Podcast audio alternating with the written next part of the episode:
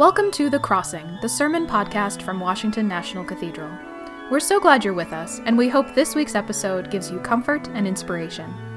Be sure to check out our other Crossing podcast, Tower Talks, where you can find untold stories from cathedral docents, volunteers, staff, and artists who have each helped make the cathedral into the national treasure we all love. And now, enjoy this week's sermon.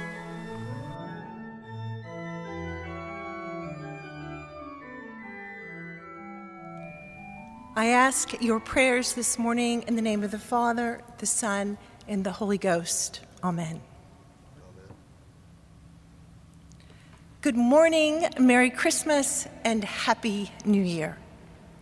What a treat to wish you the hat trick of all greetings. I've often wondered if this passage from Luke's Gospel triggered the mandatory head count of every tour since the first century. If you've ever chaperoned children on a field trip or taken adults on a mission trip, you know exactly what I mean. Perhaps Jesus being left behind in Jerusalem and his parents not discovering his absence until they walked at least 25 miles toward home is the reason why every head is accounted for before a bus pulls away. To our modern sensibilities, this event would be a dereliction of parental duties and child protective services would be summoned. In first century Palestine, though, the caravan traveling back to Nazareth would have been made up of family and friends, a community of trust in which this village looked after one another's children. I know this scenario very well. My two sons were literally born into the church family of St. James's in Richmond, Virginia. Once my husband wrestled them into the building on Sundays, we hardly saw them or knew where they were. Usually, a young girl had one of them on her hip and was mothering them for the morning.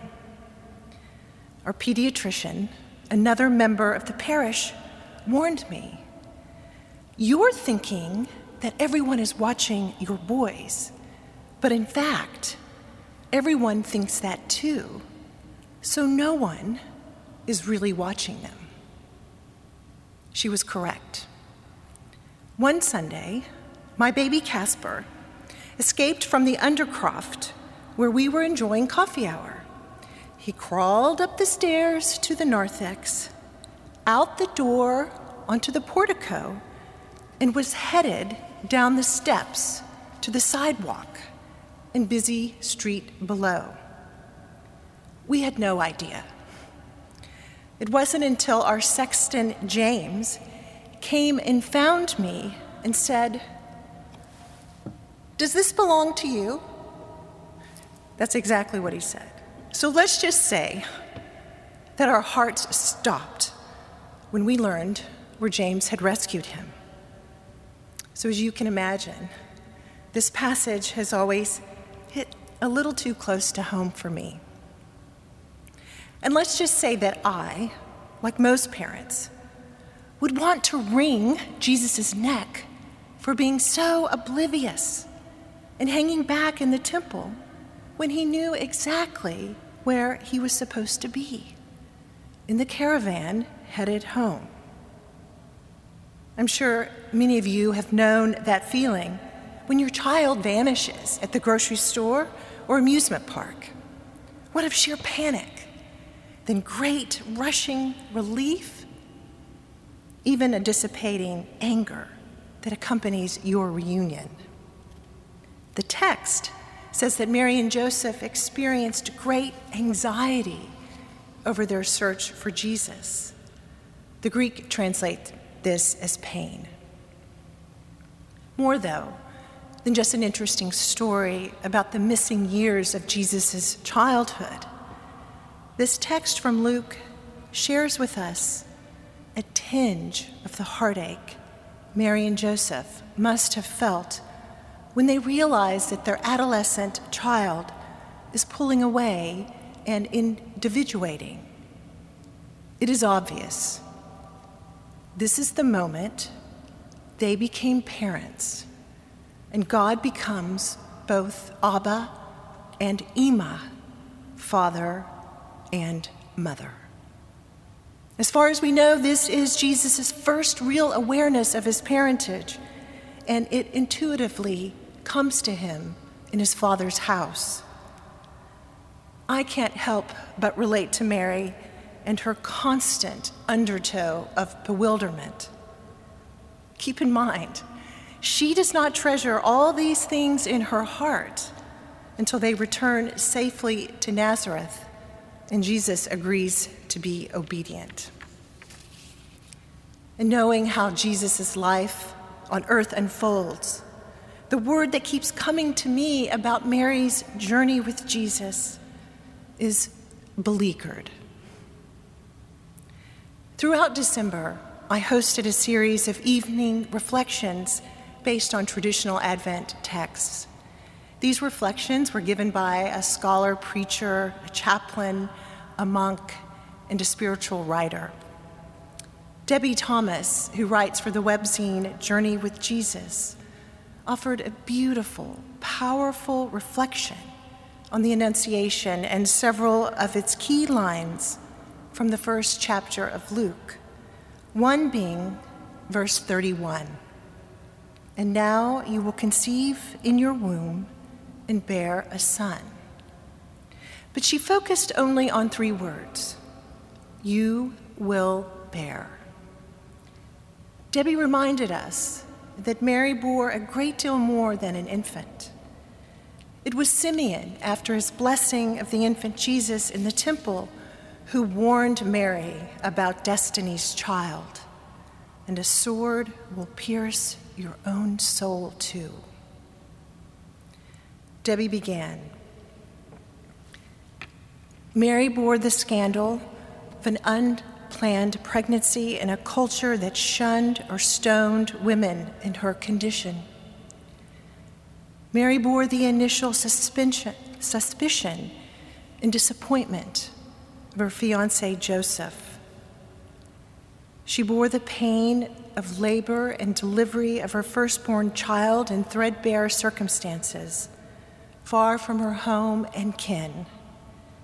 She bore the terror of all refugees who flee their homes and homelands to save their children.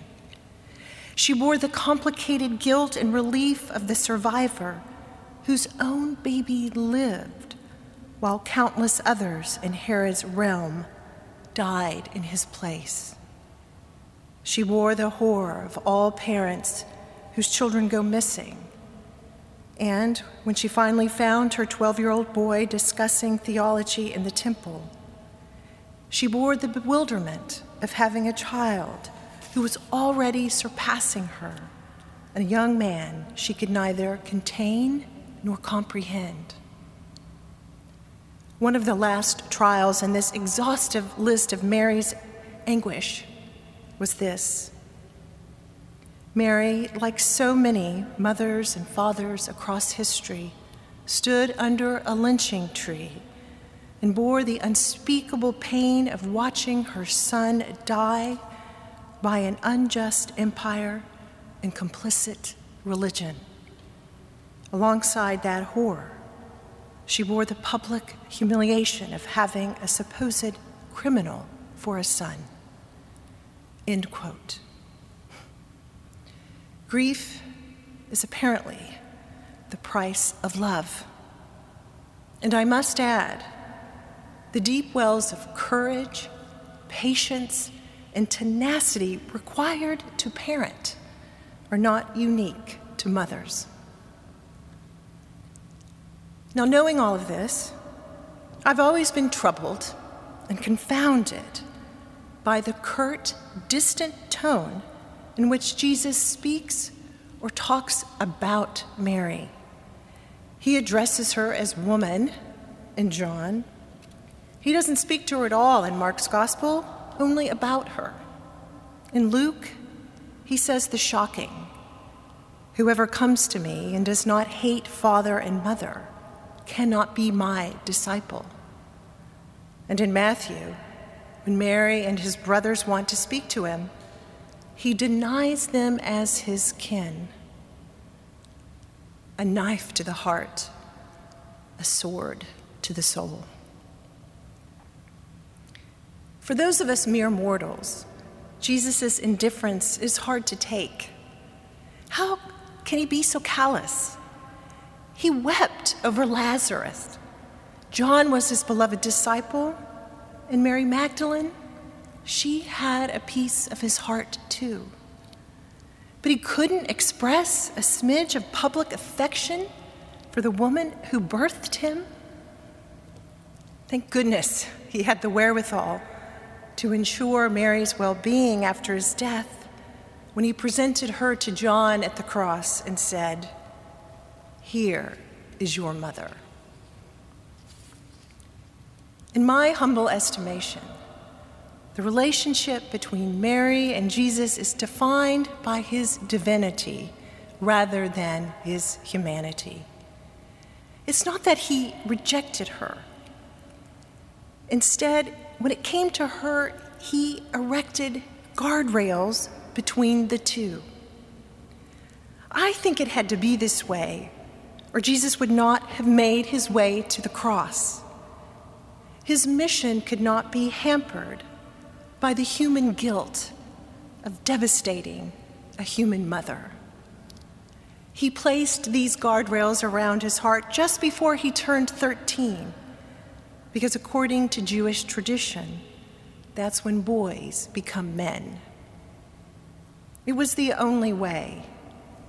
And as you know, we often hurt those we love the most knowing that even during the Calvary moments of our own lives, they won't abandon us. Friends, know that we can take comfort in the visions of Dame Julian of Norwich, the 14th century English mystic.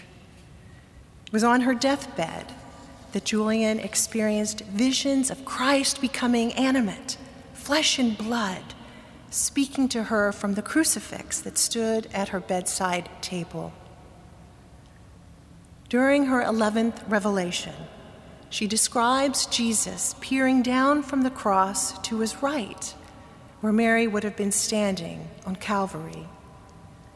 Julian sees a ghostly Mary, exalted and noble and glorious, and pleasing to him above all creatures when Christ says to Julian, Wilt thou see how much I love her, that thou might rejoice with me in the love that I have in her and she in me?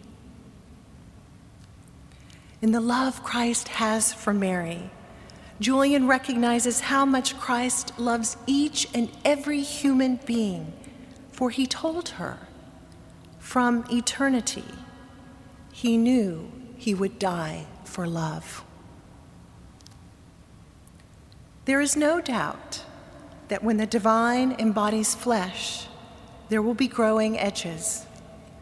Jesus experienced these throughout his life, his relationships, from Mary to John the Baptist, the disciples, the religious authorities, and the Romans. They were complicated and or fraught. He was not of this world, but he put on our flesh so that we would know that this is not all there is. This, this is not all there is. Christ becomes hope incarnate in our moments of despair. He becomes the source of confidence when times are out of joint and we have lost our reason. He becomes mercy when we stray and cheat ourselves from that which is good.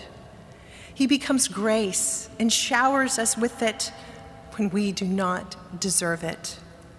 He becomes love so that we might clothe ourselves with it. The way death and life, grief and joy dance nonstop with each other is guaranteed in this life of ours. But when we think we've reached our limit, as Mary surely did, Christ becomes the wonder that returns us to love, a love that was there since eternity. Amen.